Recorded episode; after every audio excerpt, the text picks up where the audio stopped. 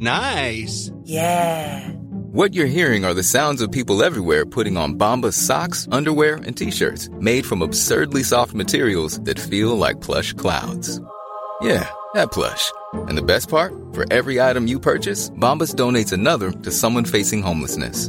Bombas. Big comfort for everyone. Go to bombas.com slash ACAST and use code ACAST for 20% off your first purchase. That's bombas.com slash ACAST. Code ACAST. A lot can happen in the next three years. Like a chatbot may be your new best friend. But what won't change? Needing health insurance. United Healthcare Tri Term Medical Plans are available for these changing times. Underwritten by Golden Rule Insurance Company, they offer budget friendly, flexible coverage for people who are in between jobs or missed open enrollment. The plans last nearly three years in some states, with access to a nationwide network of doctors and hospitals. So, for whatever tomorrow brings, United Healthcare Tri Term Medical Plans may be for you. Learn more at uh1.com. Hey, I'm Ryan Reynolds. At Mint Mobile, we like to do the opposite of what Big Wireless does. They charge you a lot, we charge you a little. So naturally, when they announced they'd be raising their prices due to inflation, we decided to deflate our prices due to not hating you.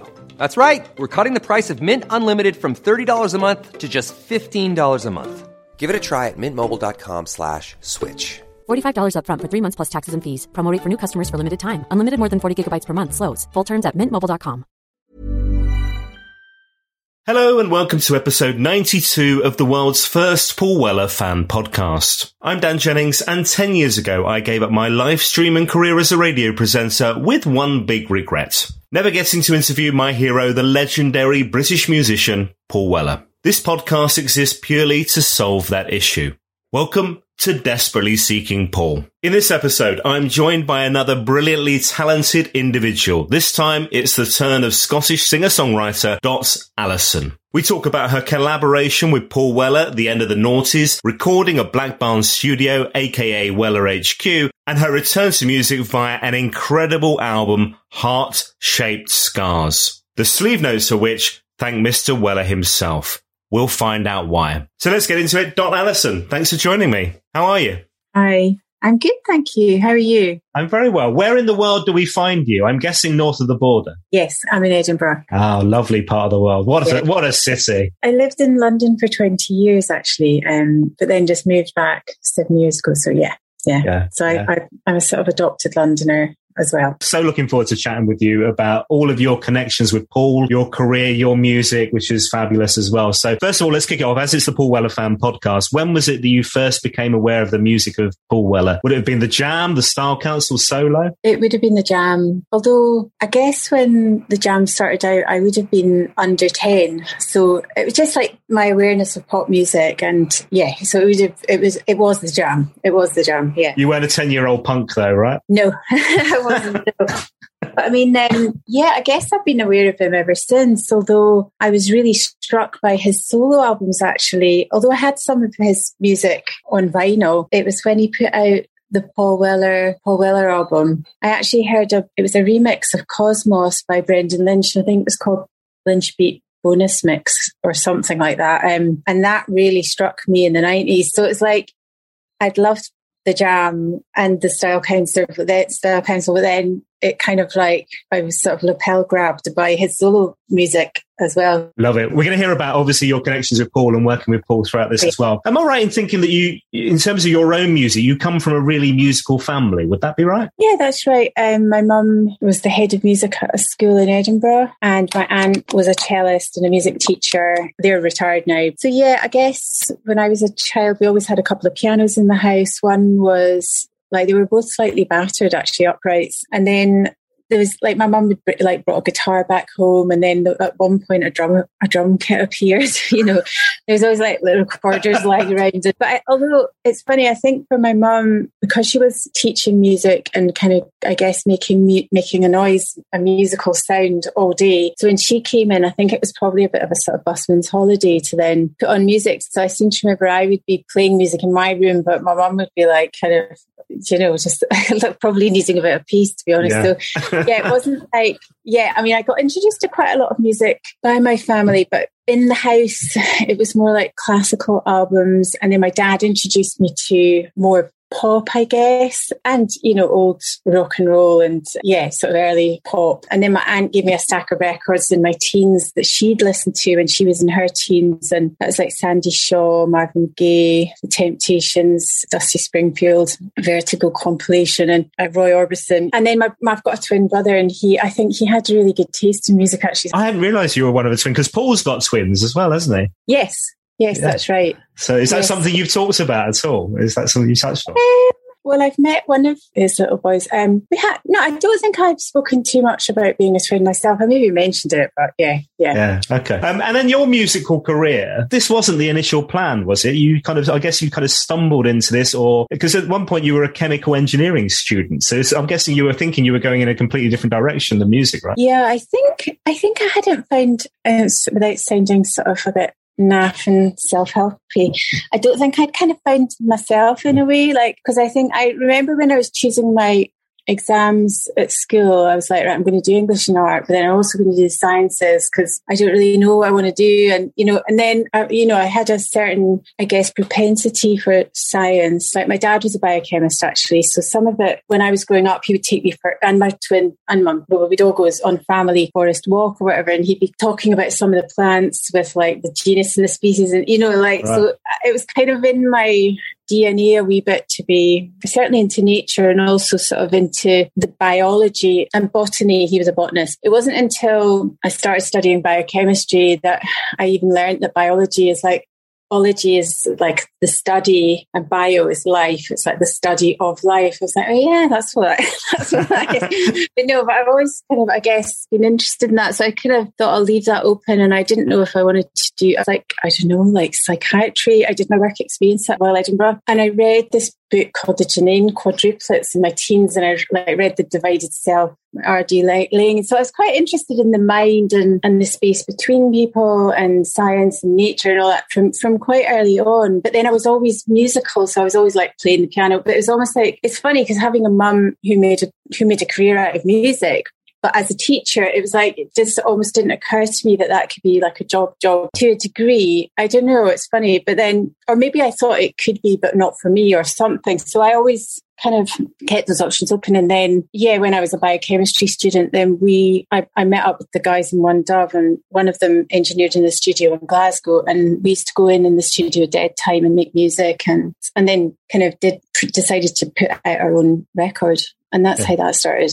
Right, interesting. Well, look, and I would say the rest is history, but my goodness me, what an amazing catalogue of music from that initial One Dove stuff to your debut album to um, so Afterglow to We Are Science. Beautiful music that you've produced. I'm going to spend a lot of this chat talking about your latest album because um, it's an incredible piece of work, and I don't without wishing oh, to embarrass you, but wow, what a remarkable piece of work. But let's take the little journey to get there. I think I'm right in saying I think the first time that I really became aware of you would have been through a link with Mr. Weller. It was an album album Death in Vegas. This would have been like 2002, I think. The third album by Death in Vegas, Scorpio Rising, an absolute corker. And it's really interesting because Paul Weller's there, track eight, So You Say You Lost Your Baby. And then straight after, an original track from you, Richard Fearless, Tim Holmes called Diving Horses, which is brilliant. So I love the fact that you're connected, the two of you together. So tell me about that. I mean, obviously yes, there, there, are two yes. separate tracks, but the fact that you're both on the same album was brilliant. Actually, it was Weatherall introduced me to Gene Clark first. And I loved,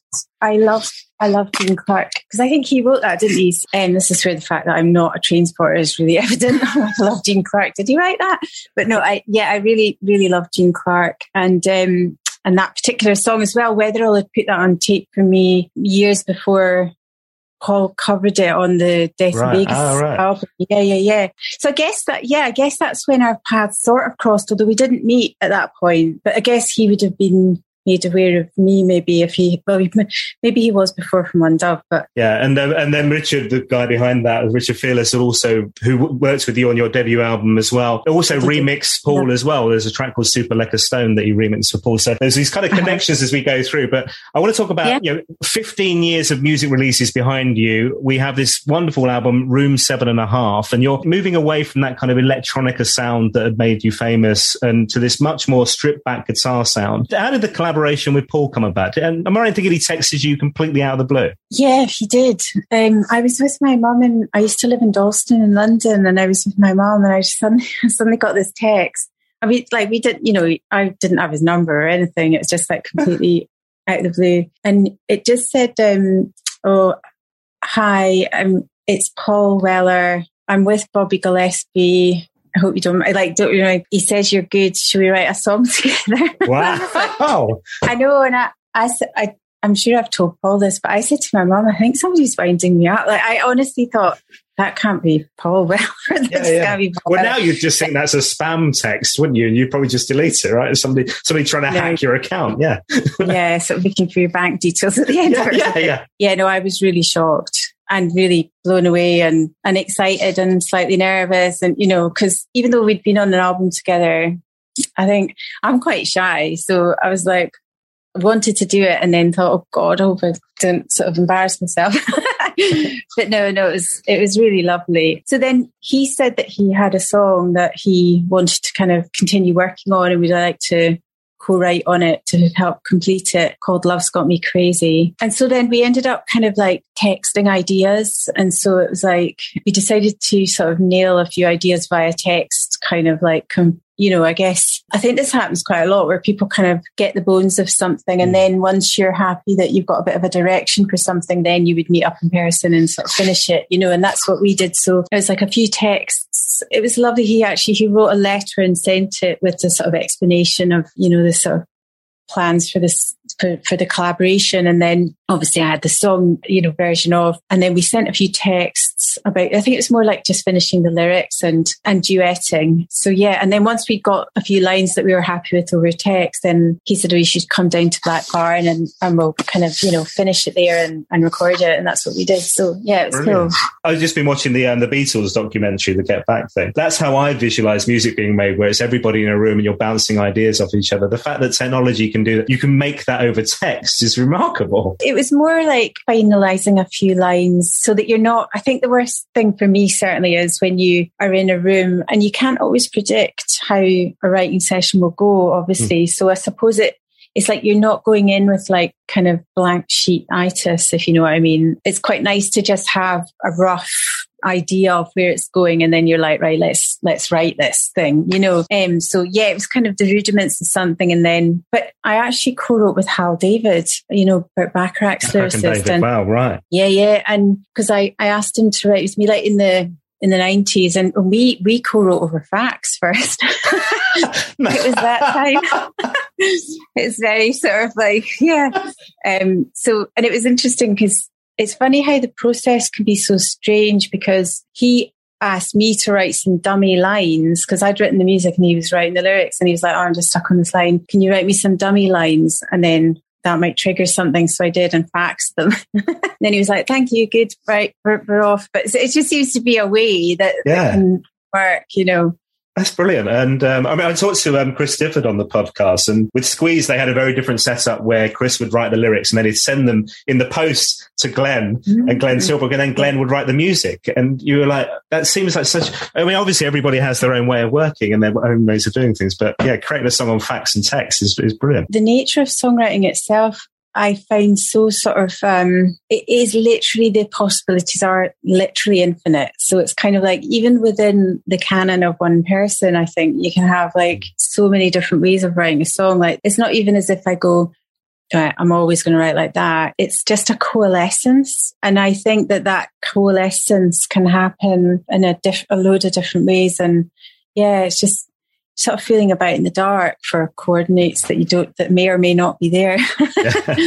I guess also from Paul's point of view, if you've been doing this, I mean, now it's 45 years since he had that first record deal with Polydor. You want wow. to constantly be trying new things, doing things like, as much for yourself, if anything else, like doing things in different ways, I guess. Of course, totally. I mean, I think um, it's I guess life itself is kind of like an evolutionary kind of a thing where you hopefully, it's a, I guess a growth, isn't it? And so I suppose as a writer or as a, as an artist, I don't want to just reinvent the same wheel all the time. You know, you want to sort of kind of flourish in all uh, different directions. And I guess you maybe find over the years that you've got strengths, but there might be lots of different ways that the strengths can kind of, or sort of sonic kind of, I don't know, mm. fingerprints that can kind of express something. But you can yeah, you can so hear that in, in obviously in Paul's canon of work that's like so sort of um diverse. This track in particular, did you know what it was going to be for, where it was going to go? No, it didn't. Um, I think he was just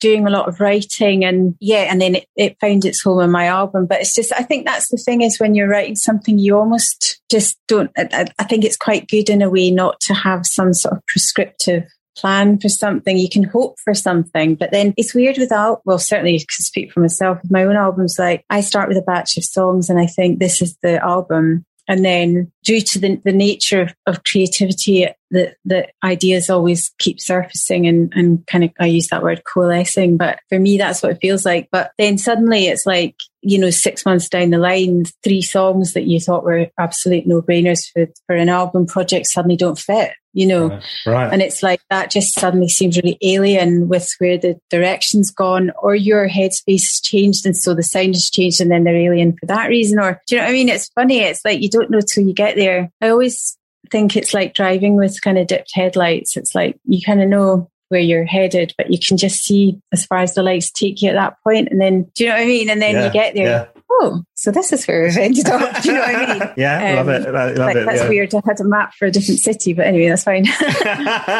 the um, the other thing I don't know if you know, so this was um, Paul Weller's Twenty Two Dreams. This was the deluxe version that I'm holding up here, Yeah. and on their side two, we had like some demos and we had a few remixes and bits and bobs, um, and then there was a version which was him and I think it's Hannah, his and wife, Hannah, yeah. different lyrics as well. So. Yes, because that pre-existed the one that right. we. so that was the original, the original version, right? That, you- That was the, an earlier, yeah, an earlier version. Yeah, absolutely. One thing I wanted to ask you about was collaboration. So you mentioned Hal David earlier on, but there's been a lot of across your career which are really, really standout moments. People like Massive Attack, Pete Doherty, Scott Walker, like big names and stuff. I mean, presumably collaborating with people is something you enjoy. Yeah, um, I feel a bit of a free agent in a way. Like I just like I guess it's there's a sort of experimentation thing that can happen when you're working with with someone that obviously wouldn't happen if you're sitting on your own. And it's not to say that that has more or less value. It's just different. Do you know what I hmm. mean? And I think perhaps because I'm a twin, I'm I'm not bad at sort of teaming up. You know, I'm not bad at kind of, I think it's just my nature is to twin in that sense. Like I'm Mm. quite, I think I'm okay with, I hope I'm okay with collaboration. Don't go away going, oh my God, I'd never work with her again. No, I've not heard that. I no. no, no, no. I wonder if being a twin is sort of part of that. But I just like the sort of different melting pot of ideas that you get with another another brain on things, or you might go on off tangent, off on tangents that you wouldn't maybe have found yourself. And then there's something lovely, obviously, about a pure process of writing as well. But I, I think you've got to let the song win. If you try and sort of park your own, I don't know, like need for your idea to be the one at the door and do what's best for the song. That's what I find works. It's not often that I start off on my own and then think, oh, I have to bring somebody in. It's quite often I just like the idea of working with someone and then see where it goes, you know. Um, So there's something quite kind of like having the accountability as well of working with someone that I quite like. But I think I'm much better than I used to be at that. And how did you find the Black Barn experience? How did you find so when you get in that room with Paul and you're making that music together face to face? How was how did that compare to those others you've mentioned there or that I've mentioned there? And and what was the studio like and all that? obviously it's a fantastic studio with like you know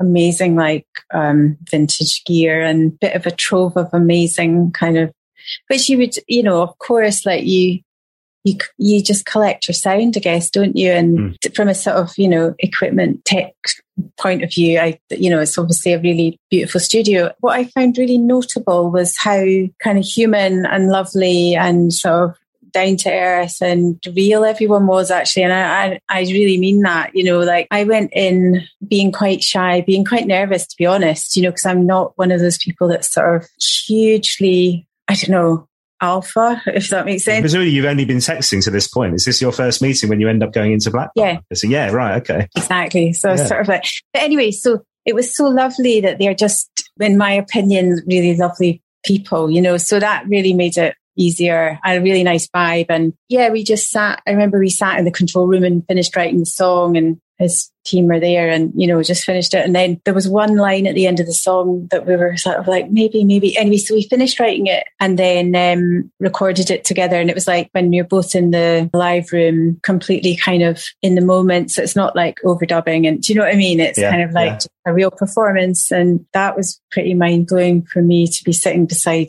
Paul's just singing together, you know, and being it being recorded simultaneously kind of thing. And so yeah, I mean it's just an amazing an amazing experience, but but made easier by them you know, the guys and Steve Cradock and everything, they're just, they're just sound, you know. So, um, yeah, it was really, really nice. And uh, I seem to remember learning actually from Paul about songwriting because he was searching for perfection in this one line that we were not entirely sure that it was nailing it as much as it needed to. And then we ended up rewriting the last line and improving it. That's what I like about collaborating as well, is because you sort of, you always learn stuff, you know, or I do anyway. Yeah, just not settling and kind of until you're right, fully satisfied. Yeah. Yeah. And also what being quite important was the um the way the word scanned with the melody and stuff like that. And I was like, oh yeah, no, of course. That and then thinking of like, say, I don't know, that's entertainment or mm. one of those songs, it's like, yeah, of course, that's really locked. Like that makes total sense. Do you know what I mean? Yeah. Or you can see how this really locks and that's what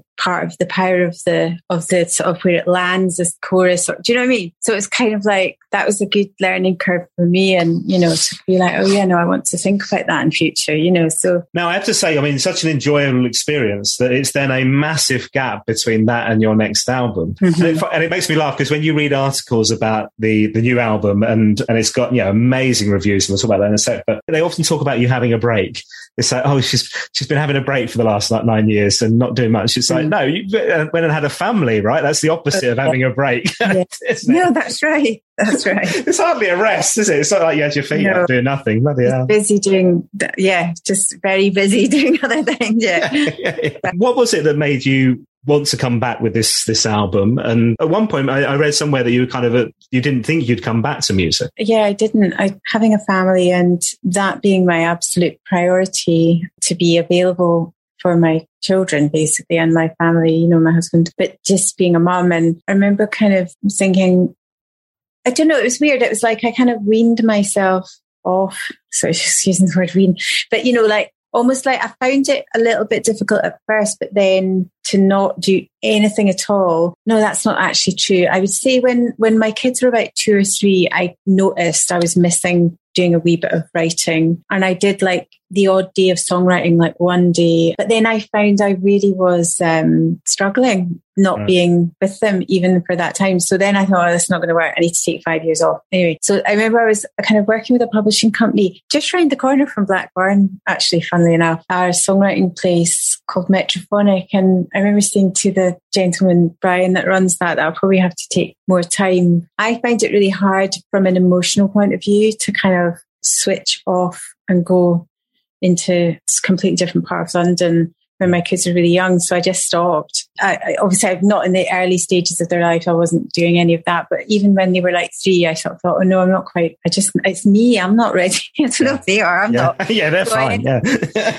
yeah, they're, they're probably absolutely fine. Yeah, there was a couple of times when I was actually quite, up, quite, quite upset driving back in the car. And I was like, no, I'm not ready for this. So anyway, so I just thought, I'll just take a bit more time off. And then we ended up moving up to Edinburgh. And I thought, God, have I kind of like just stopped without kind of thinking that I am stopping. But it's weird. It's like, I'm just thinking of like shoots around concrete. It just finds its way. So like, I ended up playing music up here with friends. I've my old school friends up in the island. We've got a cottage on a little island in the Inner Hebrides, and that's a very musical scene. There's like folk nights on, on the island, and my friend's son's a folk musician. There's just a like a quite a network of folk musicians on the west coast and in Edinburgh as well. So I ended up meeting a friend through my friend Amy Bowman, who I duet on The Haunted with, and saying I heard her voice. I was like, "Oh my god, your voice is stunning. Do you fancy playing together or doing something?" And she was like, "Yeah,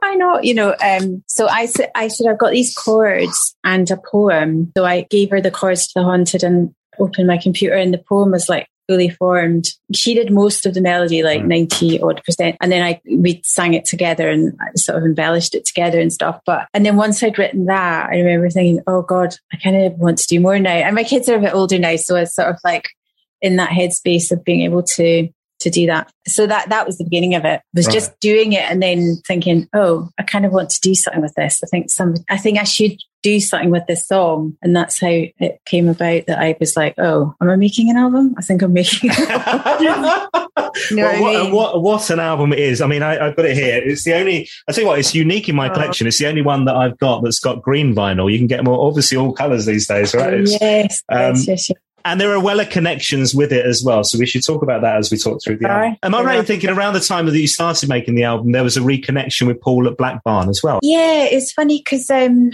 it was been it was in 2018, the summer. It was like July or something. I had this thing of like, oh, I should reach out to people that I haven't spoken to. And actually, I texted Paul. I texted a few people that I had kind of drifted Oh, and not that I was closely in touch with Paul, but we were in touch. Actually, I should say that after um, we recorded Love's Got Me Crazy, in those sessions, he very, very, very kindly said, if you wanted to do an album, you can use, when I'm on the road, I'd much rather the studio the, was turning and not kind of literally mm. gathering dust. So I think he quite likes it's like keep the heartbeat going of the studio when he's not there kind of a thing. And um, so he offered for me to do room seven and a half in that studio, right. which I did. Paul being so kind to sort of offer that. So yeah, it was mental. So we'd been in touch around me doing the album and there. Anyway, so we've been talking about that. And um, so, and then that was the last I'd kind of spoken to Paul was around me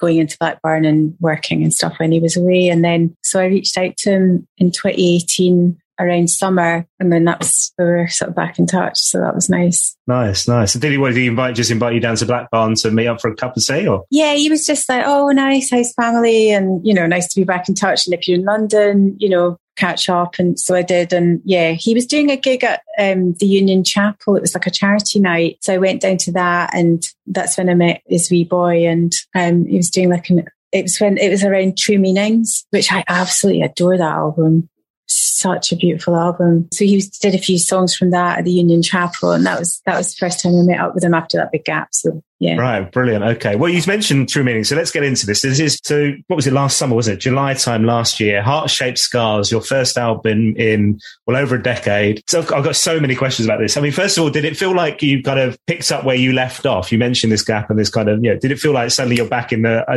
I don't know whether, you know, back in the music industry and this business and stuff, or was it all on your own terms? Yeah. I mean, it's funny because I came back saying I'm not doing any press. I'm not doing a gig. I'm not doing any of it. And I have actually, I've done press and I've agreed to do a gig. So almost like, I kind of like. You're full of it. no, but I, I do struggle really badly with like performance. I will be gripped with fear. I mean, I'm, I'm more doing it because I feel I should do it rather than, you know, but it's like I'm, I'm trying to be I'm trying to be a bit braver than I was when I started back making music, if you know what I mean. Because at yeah. the beginning, I was like, right, that's it. I'm just going to put it out and not do anything. And then it's probably me being a bit codependent. I'm like, oh, all right. but no, like, I, I think I, I think I owe it to people that have bought it to to do it. You know what I mean? Like I, I think, think, also you owe it you owe it to the record as well because it's a yes. It needs yes. to be heard. It's a terrific piece of work. Oh, thank you, thank you. I know I don't know why I'm so shy performing. It's just my makeup, but I know if I do it, it'll get easier. So that's why I've agreed to do it. And it's just, right. I think it's the block after having a bit of a gap, but people do get over these things.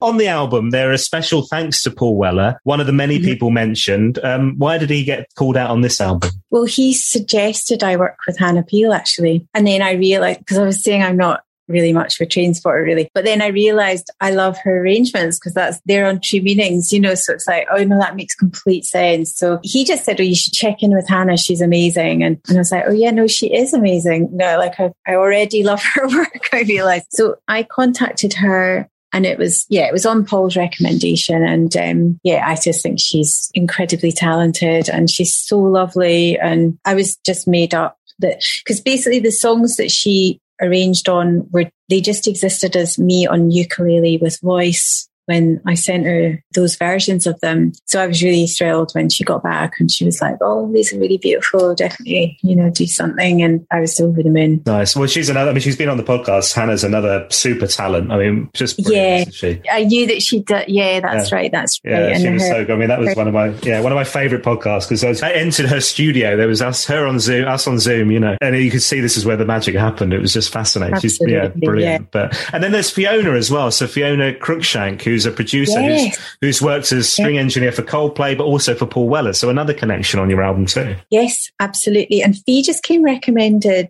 by a, a mutual friend who's just saying like one of the best engineers in London, Fiona Cruickshank. And then it was just purely by chance. She also happened to work with Paul and was like she might work with you before she worked with Paul, I think, because it was on the sunset. Yes, I think it? Yeah. It, I seem to remember it was around that time. She was like, "Guess who I was talking to?" you know. yeah, yeah, yeah. But she's she's brilliant. I mean, she's her email just popped up actually. No, she's she's absolutely brilliant, and we're going to work together in the future again. So yeah. So talk me through this album. So um, I'm going to read a couple of the reviews, folks, as well, because this was on all at the end of last year. This was on all of the best of year lists. Amazing reviews. Everybody loved it, which must be really satisfying when your work goes out there and people enjoy what you do, right? An album of quiet delights is one of them. An elegantly understated comeback. A thing of magical soap bubble delicacy, closer to ambient folk than the electronica with which she made her name. There's another one that said honeysuckle, like a flower blooming out of concrete, which I thought these, I mean, these are just oh, terrific. Yeah. If the album were to have a theme, for me, it's, it's one of those albums, and it's similar. It reminds me of Hannah's album from last year as well. It's headphones on. It's you on your own. It's you. It's, it's as much mindfulness as it is anything else to me. It's like you just it's just calm and it's like, oh, this is so lovely.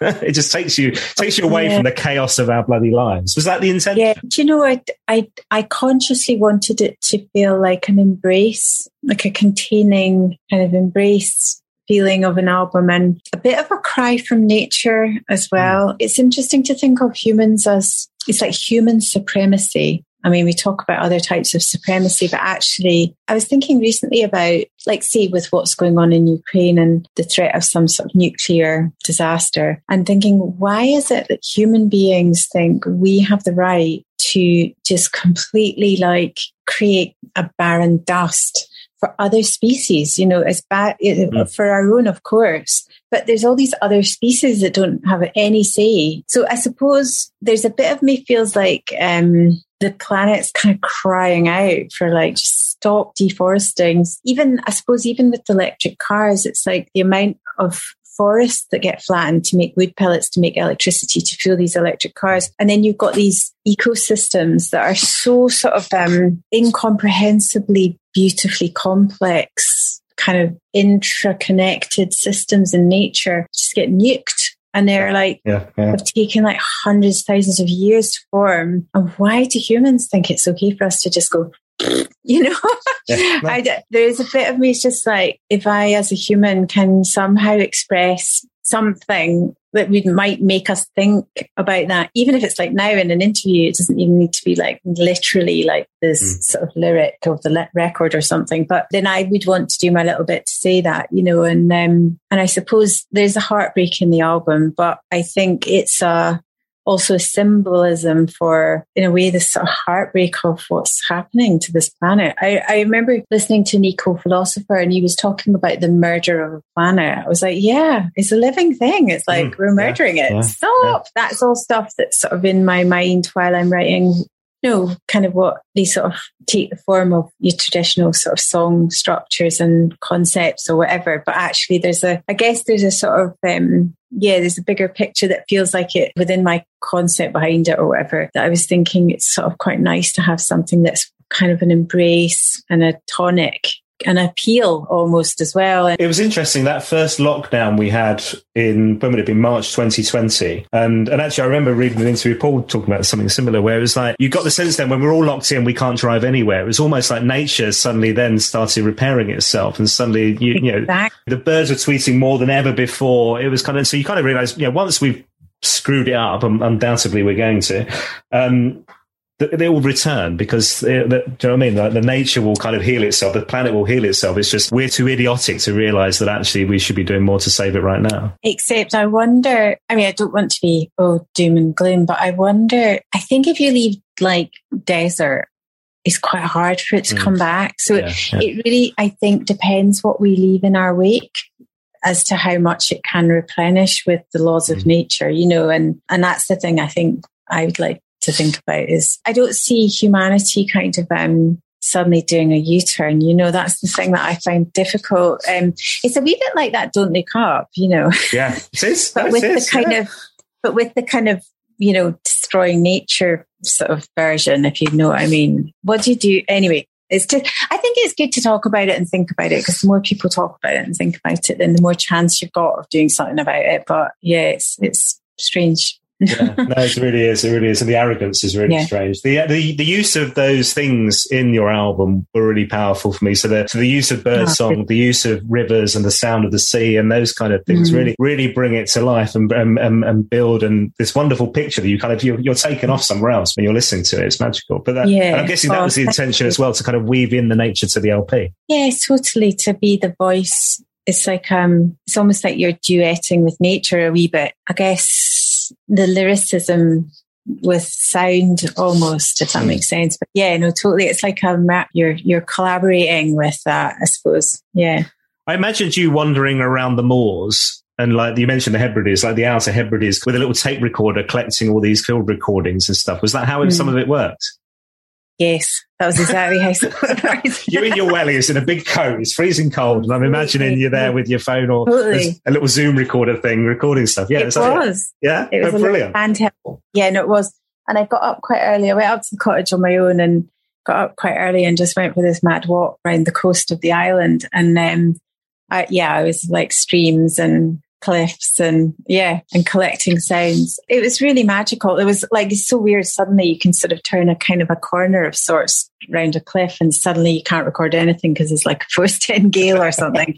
that wasn't evident when you started your walk. But and actually recorded quite a bit in Edinburgh. There's some seriously beautiful bird song not far. Um, so I kind of went out here as well, and then just dumped everything onto two inch tape and Castle Sound and just oh. tried to get rid of the, the wind, kind of like nuked the signals and see what was left and then make something with the, with the clips that were left. So Brilliant. Yeah. Well, look, it's a, it's a remarkable piece of work. Obviously, you mentioned the Hannah connection and Paul recommending it to you. What did Paul say about the album then when he heard it? Yeah, he loved it. He loved it. Cause I, I, I sent him the Hannah tracks early just because of his kind of being part of that in a way. Yeah, he was really, he's so supportive, but he was like, wow. And he said, you mentioned Vashti Bunyan and yeah, he was really, really, really lovely about it. And then he said in Mojo at the end of the year, you know, they sort of say what is your favorite albums of the year or whatever, but he had Hannah Peel and my album in there as well. So yeah.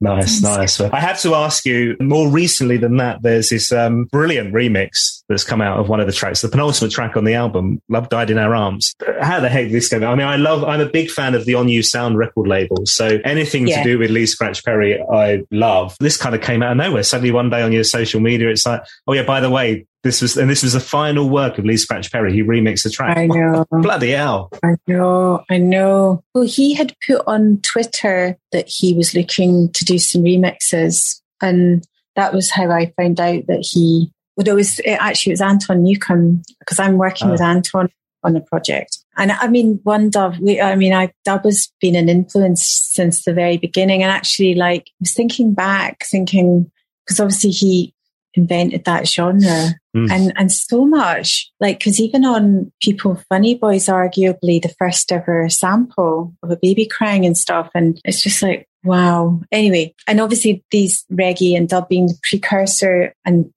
to so many different genres or the parent of musical children or whatever they say, you know. Yeah. So yeah, I reached out to him and he had a listen and said yes. And and was so lovely and like started remixing the song. And then I wrote to him to ask how it was going. There'd been a wee bit of a, a space of a gap and he wrote back and said, Oh yeah, no, it's going really well. And then I was just waiting. I didn't want to kind of, you know, put any pressure at all sort of thing. So yeah, just, I just left that. And then, and then it then suddenly it was in the press. It was on Twitter that he'd passed away. Anton texted me to say because I I'd come out of the cinemas with my kids. Actually, it was in the summer, and then got this text, and I was like, oh no, that's you know what it's devastating. And I just thought I wouldn't ask about. I just let it let it be. Obviously, just forget the mix, and you know. But then his wife wrote to me and said um, that it was the last thing wow. that he worked on in his life, and yeah, mad. Wow, that's so that's yeah. so special to have that as a final thing, isn't it? Gosh, I mean, remarkable artist, and just I mean, com- by the sounds of things, everything he did so in prolific. terms of the studio, yeah, so prolific, but completely bonkers in terms of his way of working, but so brilliant. Mm-hmm. a lot of the output, and even like Bob Marley's best stuff came from me, you know, from working yeah. working with Scratch Perry, right? Yeah, so. yeah, I know, and and I guess it's that maybe with that mindset goes that capacity to invent, you know, and mm. even like before finding out that he was up for doing a remix and asking and stuff, I'd um, got a space echo out in the studio, recorded something, played it through all the live recorded and printed all the effects through the tape echo and then took out the original signal, then used the dub effect to just become the part and everything. That's all him. You know what I mean? Like, and it's things that you take for granted. Well, I take for granted to a degree, like just knowing that you can do that. Do you know what I mean? But he's yeah. invented that, and people, you know, it's like a technique. Yeah, if it wasn't for him, like innovating and messing about, and, and yeah, exactly, yeah, exactly. brilliant. Yeah, yeah, yeah, yeah. Hey, Dot, this has been so lovely. I've loved speaking to you. I have to say, the album's brilliant. I'll put it in the Thank show you. notes as well, and links and details to it as well. I have two final questions for you before you go. So you're allowed one Paul Weller song for the rest of your life. It can be the Jam, the Style Council, or solo. What are you going to go with?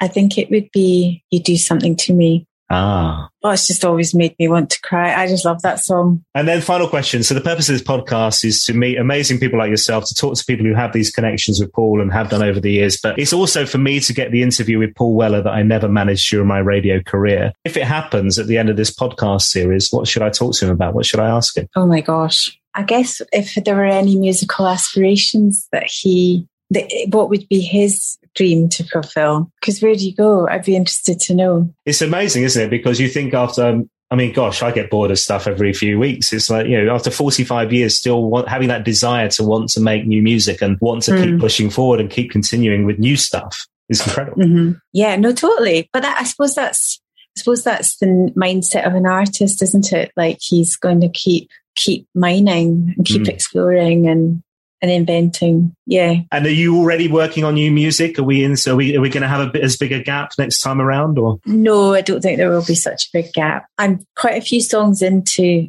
some other projects. Like it will be an album, but as I said before, like quite often you get you think you've got a plan for it and then you end up yeah. elsewhere. I, have a rough, I have a rough plan.